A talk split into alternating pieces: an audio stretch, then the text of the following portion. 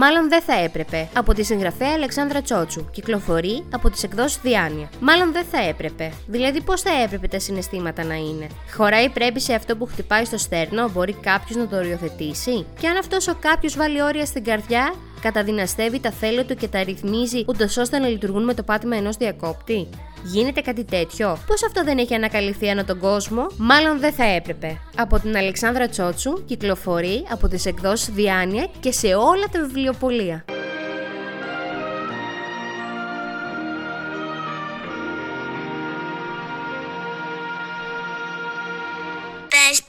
Στη Θεία Κοκό. Γεια σου! Είμαι η Θεία Κοκό. Ένα ακόμη podcast είναι έτοιμο για να το ακούσεις. Το μόνο που έχεις να κάνεις είναι να μπει στο Spotify και να με ακολουθήσεις. Τόσο απλό.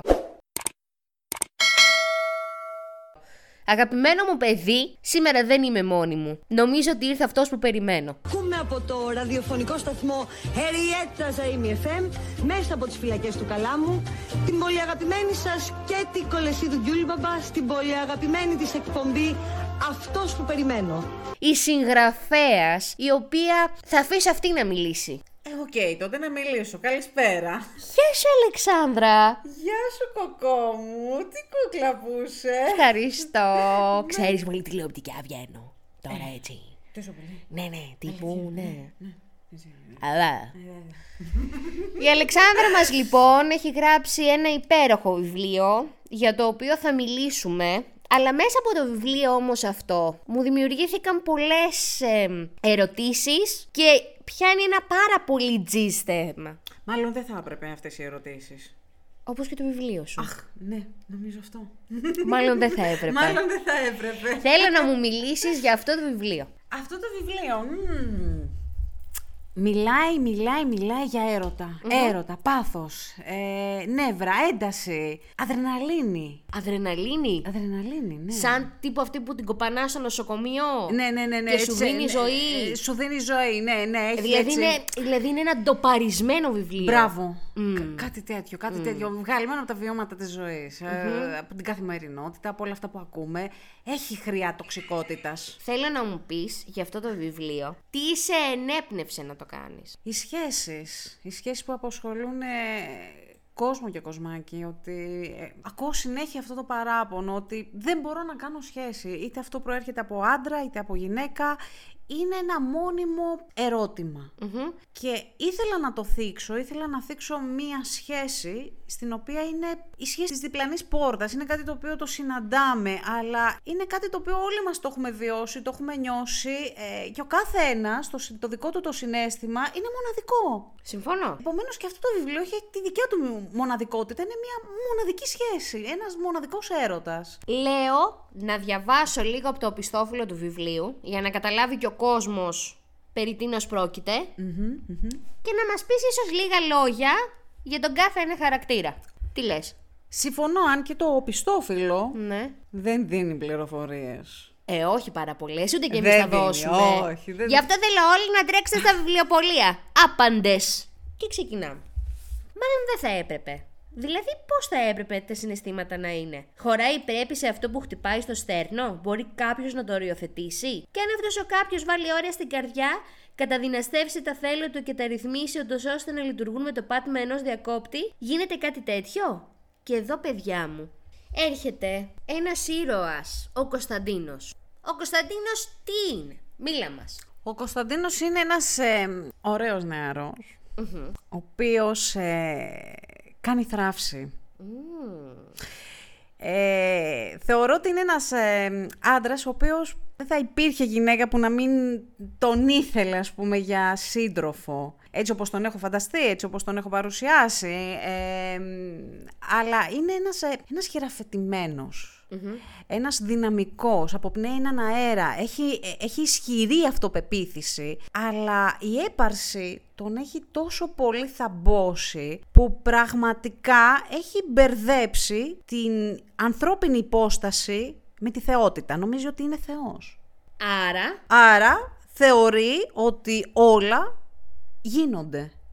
Ακόμα και τα συναισθήματα λειτουργούν με το πάτημα ενός διακόπτη. γιατί όμως η Άλεξ όπως μας την περιγράφεις εδώ, είναι ένα αφελές νεαρό κορίτσι που ακολουθεί τη ζωή και εκείνη την όμορφη ροή που θα ξυπνήσει ευνίδια στο ροζ συννεφάκι της. Κοίταξε, η Άλεξ είναι ένας χαρακτήρας ο οποίος ε, ζει τη ζωή της, οκ, τελείωσε το σχολείο, έκανε τις σπουδές της. Θα βρει ένα καλό παλικάρι να νοικοκυρευτεί, να κάνει και τη δουλίτσα της με το πτυχίο της και να έχει έτσι ένα, όχι happy end, μια happy, ένα happy process, δηλαδή μια happy εξέλιξη.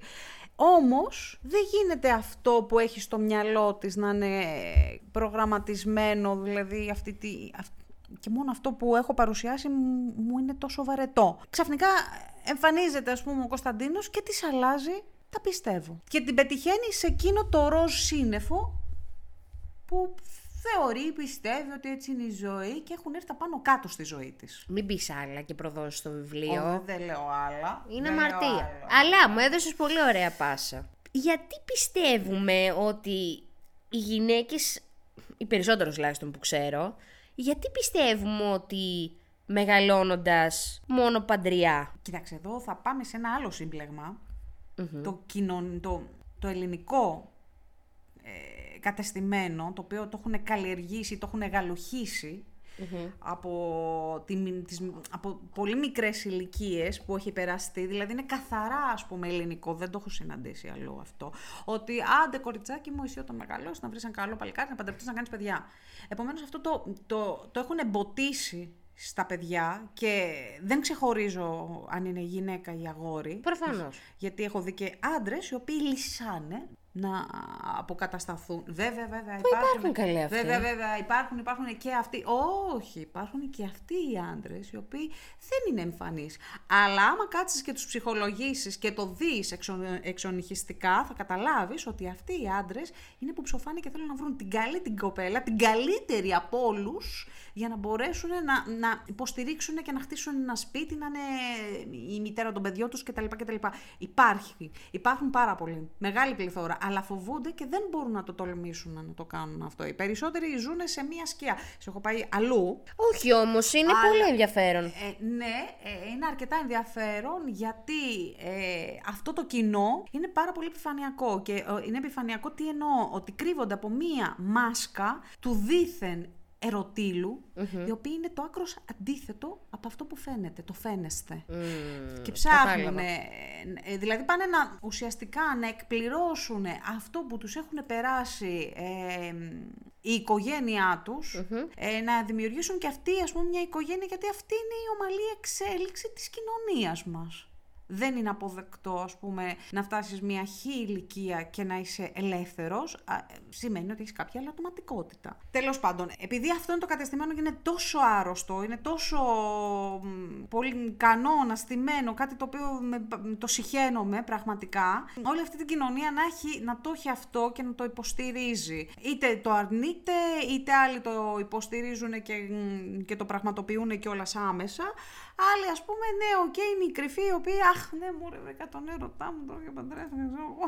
Μέσα από το βιβλίο σου όμως, τι Βέβαια. θέλεις να περάσεις; Αυτό που θέλω να περάσω είναι όταν αγαπάς τον εαυτό σου, Μμμ. καμία τοξική σχέση δεν πρόκειται να σε αγγίξει. Ωραίο hint μας έδωσες τώρα. Τώρα τρελάθηκα.